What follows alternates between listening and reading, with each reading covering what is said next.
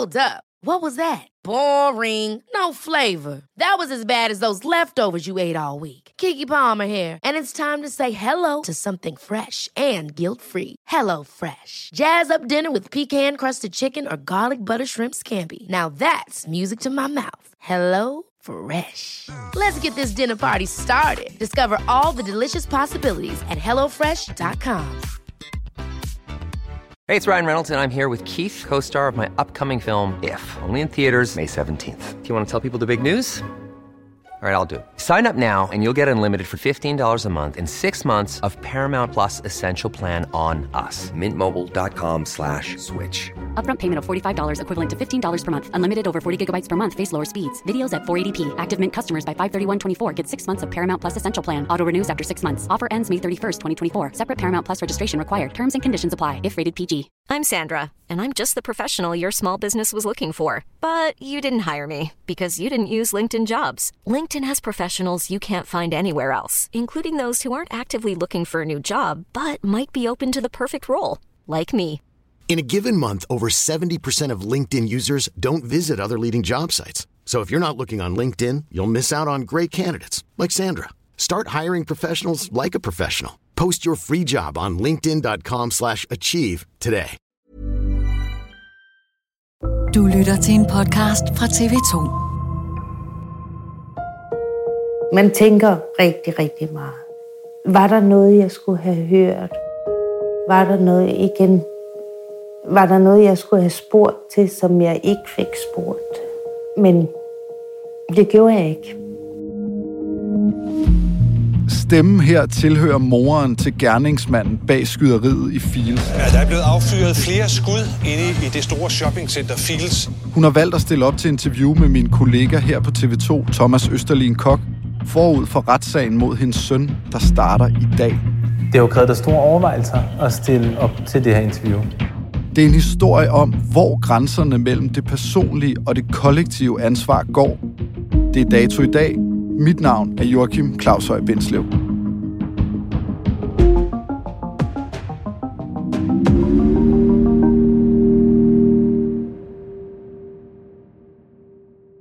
Thomas, vi to kender jo hinanden rigtig godt. Vi har arbejdet meget sammen. Noget af det, jeg har lagt mærke til, det er, at du har en fantastisk evne til at få nogen til at tale, som ikke vil snakke. Hvordan i alverden er det lykkedes dig at få moren til den her gerningsmand i Field's til at tale med dig? Det, jeg prøver at gøre, når jeg taler med kilder, det er at forstå, hvad det er, der bekymrer dem, og prøve at sætte mig ind i, hvorfor er den her kilde bekymret for at tale, eller bekymret for at dele sin historie, bekymret for at dele dokumenter, kan det være i andre sager. Og så prøver jeg med alt, hvad jeg kan, at sætte mig ind i den bekymring, og mærke, hvad bunder den bekymring i, og hvad kan vi gøre for at få den bekymring til at lette, så det er trygt for kilderne at tale. Thomas Østerlin Koch er undersøgende journalist her på TV2. Thomas Østerlin Koch, du har fulgt den her sag tæt. Thomas Koch, du har jo fulgt den her sag ret intenst. Han graver sig ned i komplicerede historier, blandt andet sagen om skyderiet i Field's. Det jeg gjorde, det var, at jeg skrev et brev til hende for lang tid tilbage, da vi begyndte at kigge på hendes søns sag. Altså et gammeldags brev? Et helt gammeldags brev med posten. Fordi jeg tænkte, at de her forældre måtte have fået bunker af henvendelser. Og jeg tænkte, det var vigtigt for mig at få leveret mit budskab til den her mor. Og jeg tænkte, hvis der skulle være chancer for, at jeg kunne det, så skulle det være i et brev, hvor hun, når hun på et tidspunkt havde overskud og lyst til det, kunne sætte sig ned og læse det. Så jeg satte mig ned og formulerede et langt brev til hende, hvor jeg skrev, at vi kigger på hendes søns sag, og at der er mange andre sager som den sag derude. Selvfølgelig ikke i sin voldsomhed. Field-sagen er jo meget, meget voldsom. I virkeligheden så minder hans forløb i psykiatrien ret meget om nogle af de andre forløb, vi har kigget på, med psykisk syge, der ender med at udøve vold eller begå drab. Noget af det første, hun sagde til mig, det var, jeg ringer ikke til dig for du skal lave et interview med mig. Du kommer ikke til at få sådan et interview med en grædende mor, der taler, og jeg kommer nok aldrig til at stille op til et interview med dig, men jeg synes, vi skal tale sammen. Så til at begynde med, der havde jeg ikke nogen idé om, at det skulle ende med et interview. det, der bekymrede hende, det var, hvordan det ville blive modtaget af især ofrene, at hun bruger sin stemme, at hun tager ordet i den her debat. Men hun er endt med at nå frem til, at budskabet for hende er så vigtigt at komme af med, så det overskygger det. Hvorfor er du endt med at sige ja? Altså, jeg har jo haft store overvejelser i forhold til alle de berørte, alle ofrene for det her. Kan man stille sig op og sige noget? Og hvad vil de have det bedst med? Men jeg synes, det her område er så vigtigt og er så stort, så vi bliver nødt til at få talt om det. Og hun håber, at det er vigtigt for de her ofre, der jo sidder derude og er i dyb krise på grund af noget, hendes søn har gjort. Der er hun nået frem til, at hun håber, at det er vigtigt for dem også at få en forståelse af, hvad det er, der kan være gået galt i hendes søns forløb, op til han ender med at gå ud i Field's og skyde. Hvordan var det egentlig at møde hende? Det var en vild oplevelse. Vi har siddet og kigget ned i den her unge mands liv, hans privatliv, hans kontakt med psykiatrien, hans meget mørke tanker har vi beskæftiget os med. Mørke tanker, der har fyldt i en del tid, og som man rent faktisk har delt med andre. Det har vi siddet og beskæftiget os med. At møde en, der er så tæt på ham, det var overvældende, og det var enormt interessant. Retssagen mod gerningsmanden, den starter i dag mandag. Han er tiltalt for 3 drab og en række drabsforsøg. Hvad siger anklagemyndigheden? Hvad er det, de går efter? Anklagemyndigheden har meldt ud, at de går efter en anbringelsesdom uden nogen længste tid. Det vil sige, de går efter at få ham placeret på en sikker afdeling, der ligger i Slagelse, og hvor der er psykiatere tilknyttet, der kan varetage behandlingen.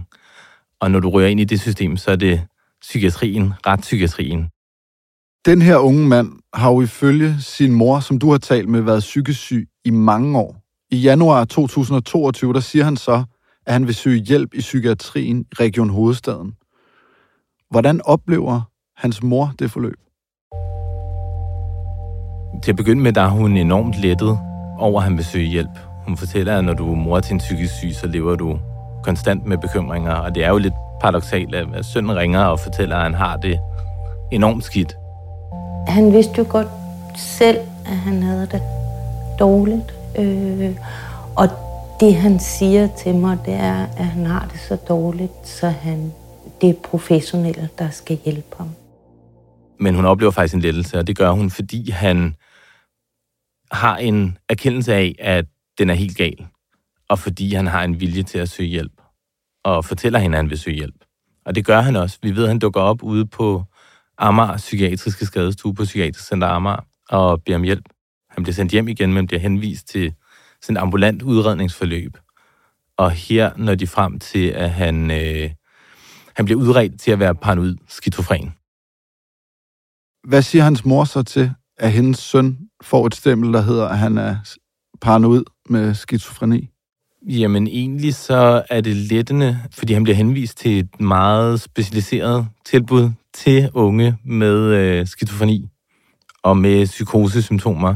Så til at begynde med, at de faktisk lettede. Nu var der nogen, der forstod ham. Jamen, det lød jo godt, det hele. Der var alle de ting, han havde brug for, og nogle mennesker, der forstod, hvad det var, han gik med.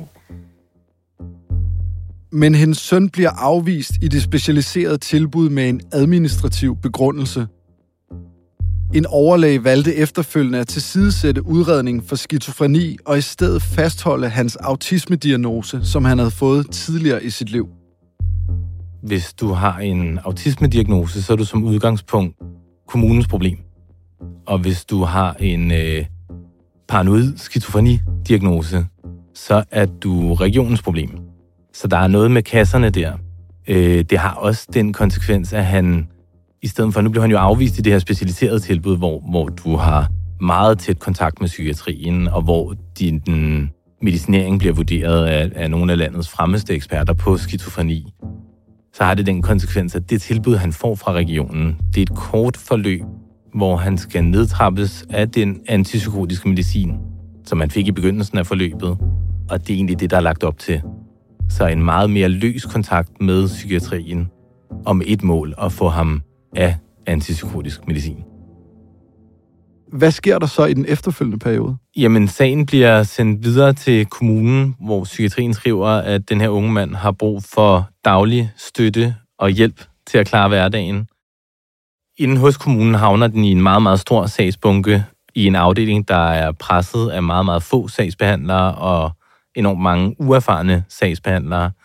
Og der sker der det, at den bliver nedprioriteret, den her sag. Der bliver truffet en beslutning om, at den ikke har høj prioritet. Hvordan kan det være kommet så langt ud, så man har en borger, der har massivt brug for hjælp, og at man så ikke reagerer i 4 måneder? Det må da bare ikke ske. Altså, der skal der gøres noget. Hvordan har han det på det her tidspunkt? Han fortæller hele vejen igennem forløbet sine behandlere om de her meget mørke tanker, der kredser om drab og massemord, og enkelte gange giver han også udtryk for, at han har svært ved at lægge afstand til de her tanker. Og det er faktisk noget, der går igen hele vejen frem til den sidste samtale få dage før skyderiet. Han ligesom har de her meget mørke, voldsomme tanker, hallucinationer om drab. Sidder du nogle gange og tænker om, har du stolet for meget på systemets håndtering af din sorg? Ja, altså det har jeg jo tydeligvis gjort. Jeg vidste ikke, at det stod så galt til. Det gjorde jeg ikke. De her tanker, mørke tanker, det er jo ikke noget, vi som pårørende har vidst noget om. Det er noget, vi hører i nyhederne efterfølgende.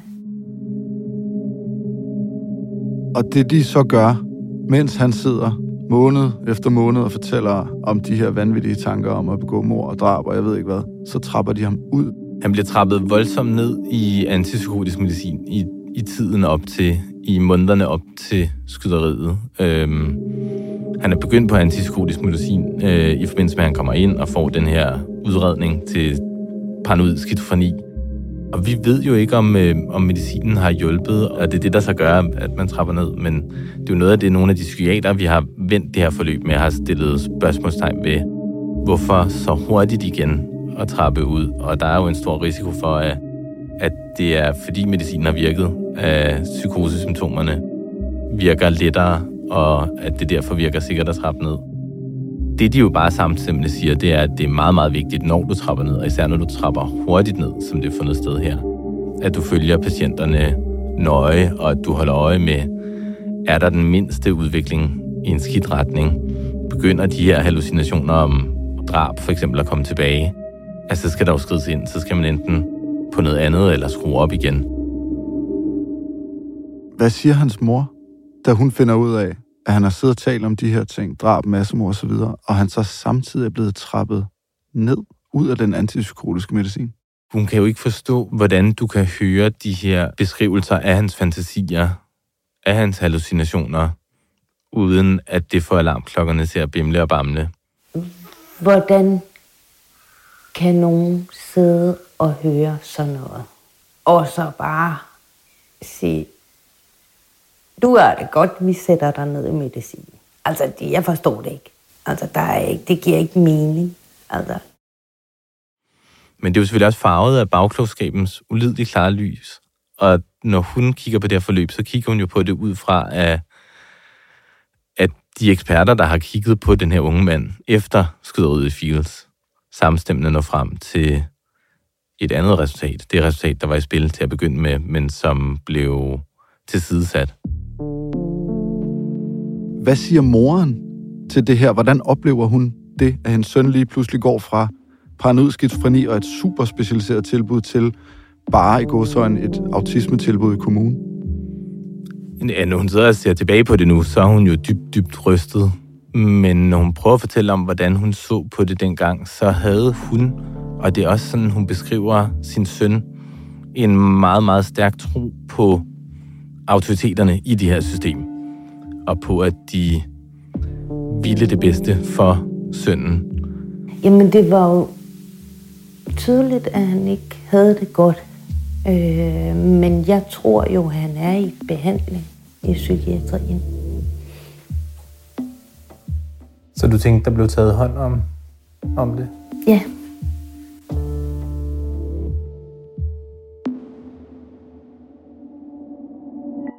Hun bliver ved med at sige til mig, Thomas, det er meget, meget vigtigt, at I ikke laver noget nu, der gør, at folk bliver bange for at gå til psykiater, eller folk ikke tager den medicin, de får ordineret. Fordi hun mener jo stadig, at det er psykiaters opgave at tage stilling til, hvad for noget medicin psykisk syge skal have. Men det, hun siger, det er, at hun ville da ønske, at hun dengang havde stillet flere spørgsmål, og været en mere opsøgende pårørende, en pårørende, der ringer til ledelsen, hvis hun oplever, at de ikke forstår den afvisning af henvisningen. Den 3. juli 2022, der går det så helt galt i sagen om den her unge mand. Hvordan husker hans mor den dag? Det ved vi ikke, fordi det vil hun ikke tale med os om. Vi har fra vi aftalte det her interview, haft en klar aftale om, at moren kun fortæller om hende selv og om hendes eget forhold til sønnen. Når du taler med moren, hvordan ser hun sig selv på det med, at hendes søn har et ansvar for at slå andre mennesker ihjel? Hun er jo meget afklaret med, at sønnen har gjort, hvad han har gjort, og at det, han har gjort, er helt forfærdeligt. Og hun skal jo, ligesom sønnen også skal, hele resten af sit liv leve med det, han har gjort. Og det, der deraf følger, som jo formentlig er et meget, meget langt ophold på en sikret institution. Sagen, den kommer jo ikke til at handle om, hvem der gjorde det. Han tager det på sig. Den kommer til at handle om hans psykiske tilstand i det øjeblik, han gjorde det. Det lyder jo slet ikke som ham. Altså, vi kan jo godt se, det er ham på videoerne, som ligesom er en anden. Har din søn ikke også et ansvar i den her sag? Han har jo indrømmet, at det var ham, der gjorde det. Så han har jo taget ansvaret på sig. Det er jo et tungt ansvar, han skal leve med resten af sit liv. Er det et ansvar, du oplever, han står alene med, eller bør stå alene med? Altså, jeg synes jo, vi burde have et hospitalsvæsen i Danmark, hvor man kan henvende sig og forvente at få den rigtige diagnose og den rigtige medicin. Og er du blevet skuffet i den forventning? Det må man sige. Jeg vidste ikke, at det sejlede så meget. Der er jo få, der kender deres børn bedre end mødre. Er der noget i dig, der får dig til at tænke, at du kunne have været med til at forhindre det her? Hvor er der brugt mange timer på at tænke.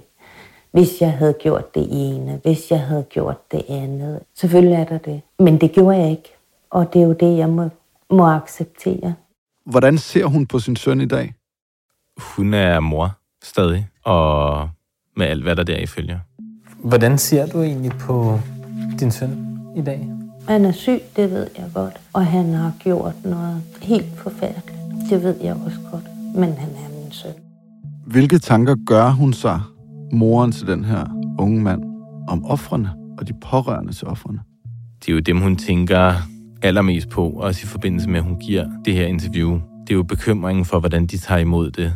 Og hun siger, hun jo ville ønske, hvis der bare var noget, jeg kunne sige, der kunne gøre det nemmere for dem. Jeg ved, at der sidder andre mødre og fædre derude, der er i krise, blandt andet fordi de har mistet nogle af deres nærmeste i forbindelse med det her skyderi. Er der noget, du gerne vil sige til dem? Altså, hvad er det, hvis bare jeg kunne sige noget, der kunne lette det for dem, eller gøre. Men jeg ved ikke, hvad det skal være. Altså, jeg ved ikke, hvad jeg kan sige, der hjælper dem. Fordi det er jo helt forfærdeligt, som det er gået. Det her interview, det er jo ikke et forsøg på at gøre det nemmere for ofrene, fordi det ved hun godt, hun ikke kan gøre, uanset hvad hun siger eller gør. Det her interview, det har hun jo et håb om, vil kunne hjælpe med at forebygge, at det nogensinde sker igen. Jeg kan ikke lade være med at tænke på, at det er jo en belejlig ansvarsfraskrivelse. Jeg var syg, og jeg var slet ikke mig selv. Altså, kan du forklare, hvordan det hænger sammen? Der skal man jo forstå psykisk sygdom og psykose. En psykosetilstand, der kan du godt. Jeg ved ikke, om han var det der. Det er op til retten at vurdere, det er op til retslægerne at vurdere. Men hvis du er psykotisk, så kan du være i en tilstand, hvor du ikke er til stede i den virkelighed, vi andre befinder os i. hvor du er så dybt syg og så plaget af hallucinationer, at det, du oplever, er i en helt anden virkelighed. Nu har du fået det her interview med moren til den her gerningsmand i Field's. Hvad kan vi overhovedet bruge det til? Altså, hvad kan vi lære af det, så at sige? Jamen, vi kan få en dybere forståelse af, hvad var det, der foregik op til det her skyderi fandt sted. Og den forståelse er jo meget, meget vigtig, hvis vi skal prøve at finde ud af, hvordan vi undgår at havne der igen. Hvad siger hans mor selv til det her spørgsmål om, hvor går grænsen mellem det personlige ansvar som almindelig borger og menneske, og så sådan det samfundsmæssige, kollektive ansvar for at sørge for, at sådan noget her ikke sker? En søn har jo ansvaret for de her menneskers tragedie. Han har jo ansvaret for at have slået 3 mennesker ihjel i Field's og have begået formentlig en række drabsforsøg derude også. Det, der bare er hendes pointe, det er, at han måske ikke, som hun oplever, han har gjort det sidste halve år. At han måske ikke skal stå alene med det ansvar, at der måske også oven på det ansvar ligger et kollektivt ansvar for de svigt, hun mener, der er sket i psykiatrien. Midt i valgkampen i efteråret 2022, der kom du og andre ud med den her historie om, at psykiatrien, så at sige, så ud til at have svigtet helt utroligt i sagen om den her gerningsmand i Field's. Der blev talt rigtig meget om psykiatrien på det tidspunkt. Det fyldte rigtig meget. Er der overhovedet sket noget siden, noget substantielt, i forhold til den psykiatri, der ser ud til at have svigtet helt ekstremt her? Der er blevet givet massive politiske bevillinger til psykiatrien og til at løfte psykiatrien over de kommende år. Det, der er hende morens pointe her, det er, at hun siger, at hun er ikke helt sikker på, at de midler endnu er nået frem til personalet og til patienterne. Så hun siger, hun er da bekymret op til sommeren, men hun siger også, og det er meget, meget vigtigt at få med, at det jo er vigtigt, at det her interview ikke får folk til at undlade at opsøge psykiatrien. Hendes budskab er, at de skal følge den så nøje, som de kan, og hvis der er noget, de er usikre på eller synes er utilfredsstillende i den behandling, de får, så skal de klage over det. Men selvfølgelig følge den behandling, lægerne anviser. Thomas Østerlin Koch, tusind tak skal du have. Selv tak.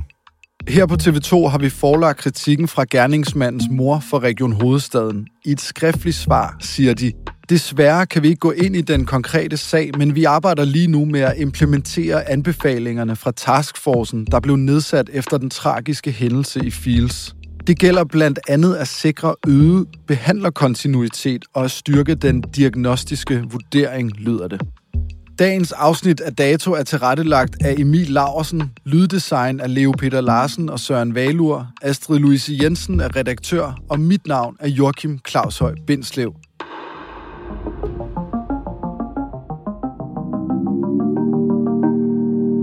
Du har lyttet til en podcast fra TV2.